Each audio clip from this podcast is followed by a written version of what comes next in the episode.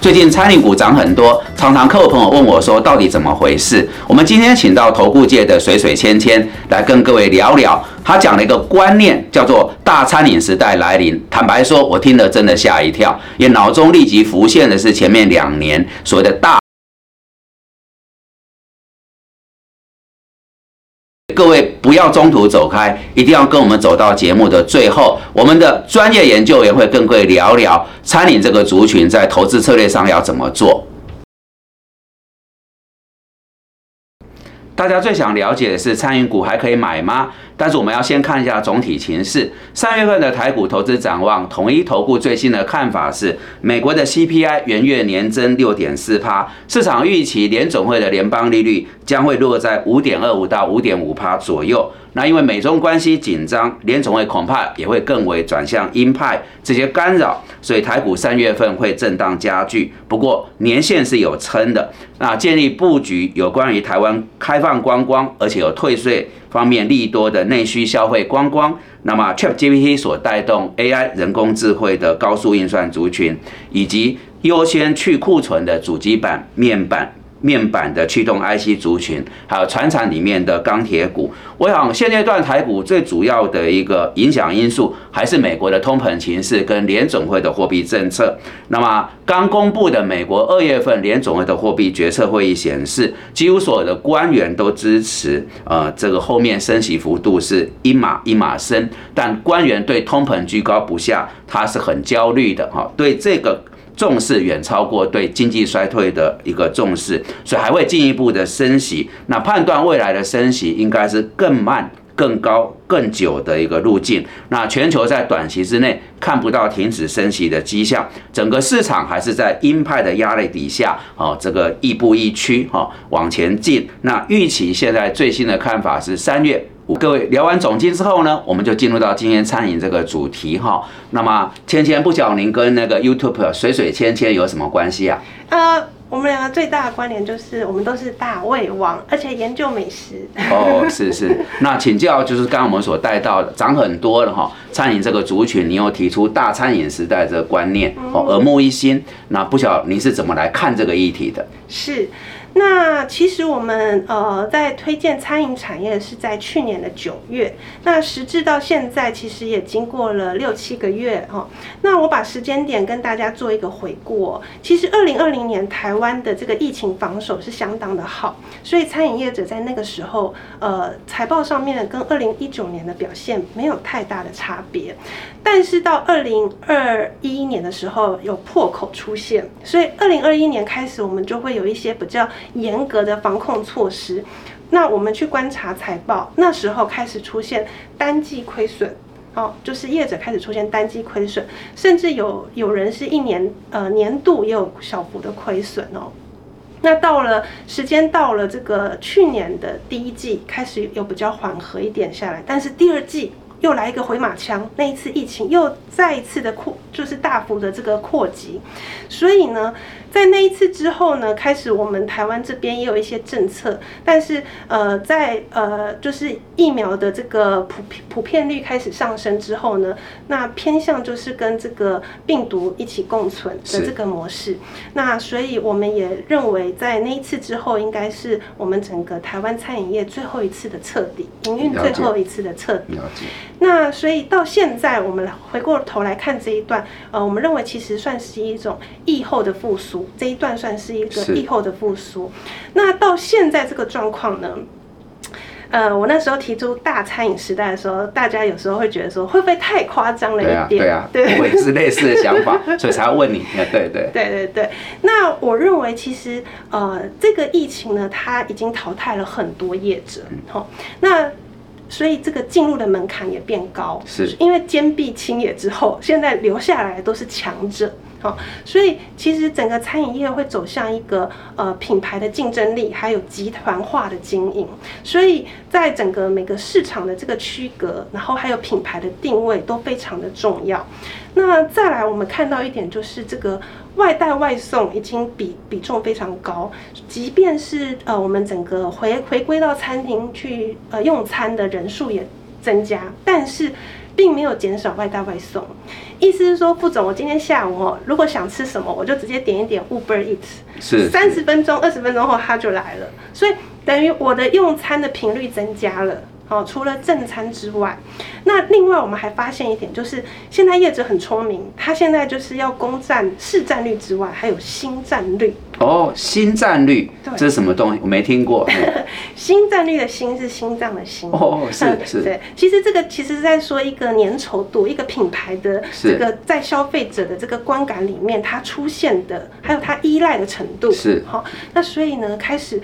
餐饮业者跨入了这个零售业，所以我们可以看到有很多呃业者把他们品牌的东西哦做成这个调理包，放在这个呃这个量贩店去卖，然后甚至还有零售哦，就是完全不搭嘎的，但是它推出了一个呃冰品在 Seven Eleven，然后冰品的这个包装上面你去把它仔细看，它它有一个兑换券，这个兑换券是说你到它的这个集团下面去。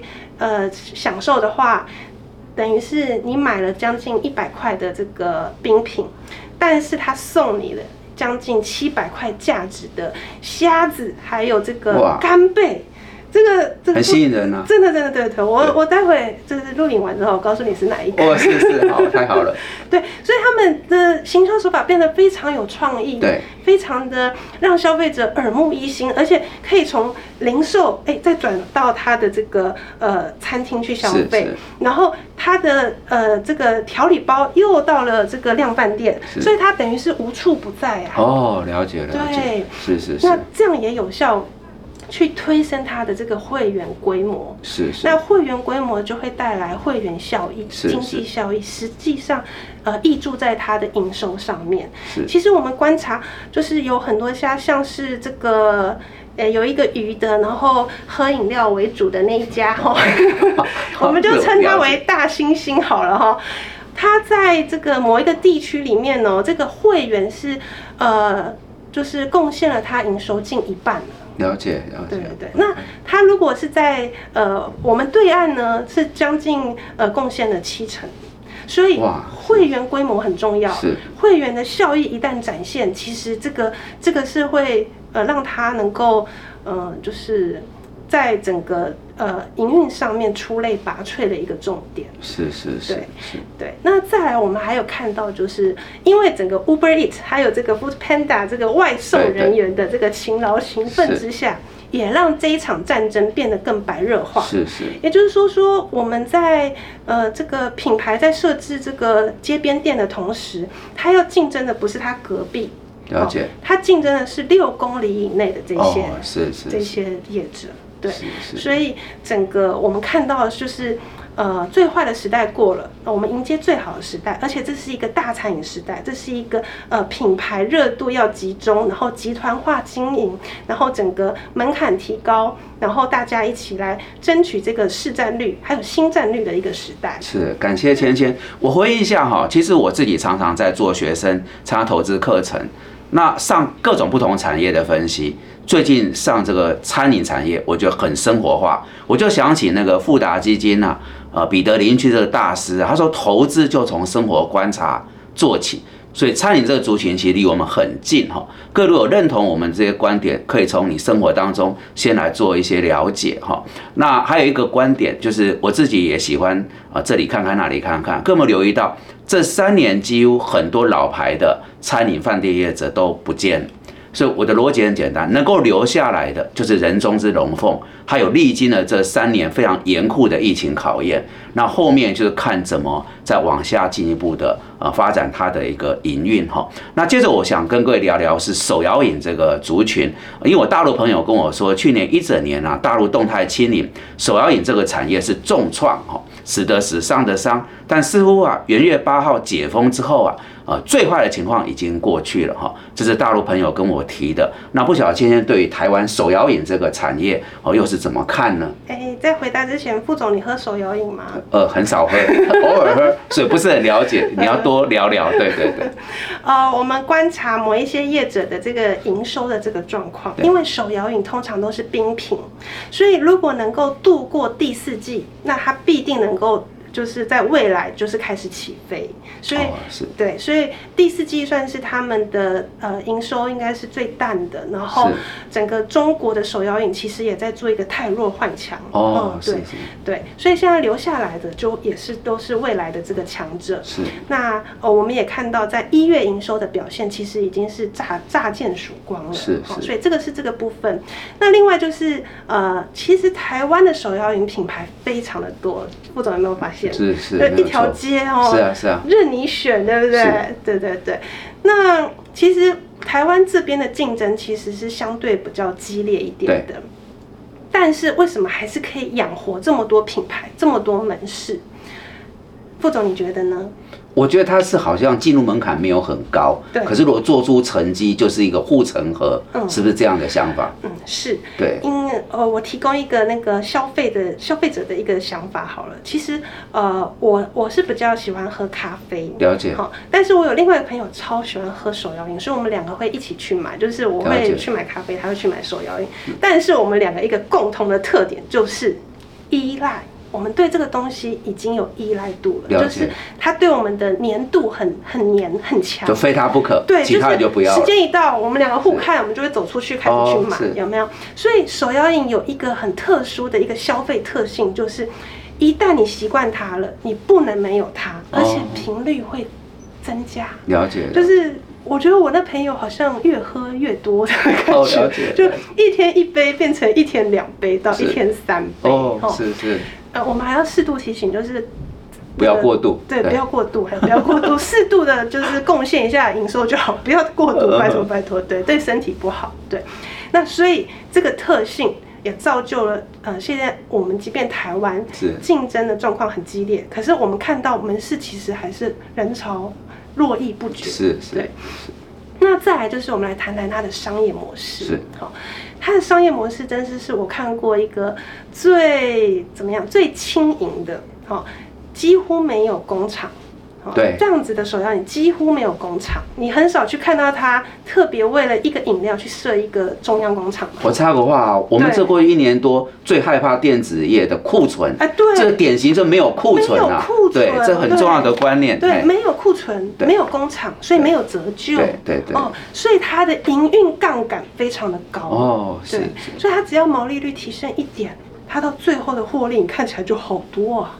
对，因为它的费用的增幅其实不大，是所以它算是一种轻资产的一个概念。了解了解，对然后营运杠杆的效率非常的高。是是是对。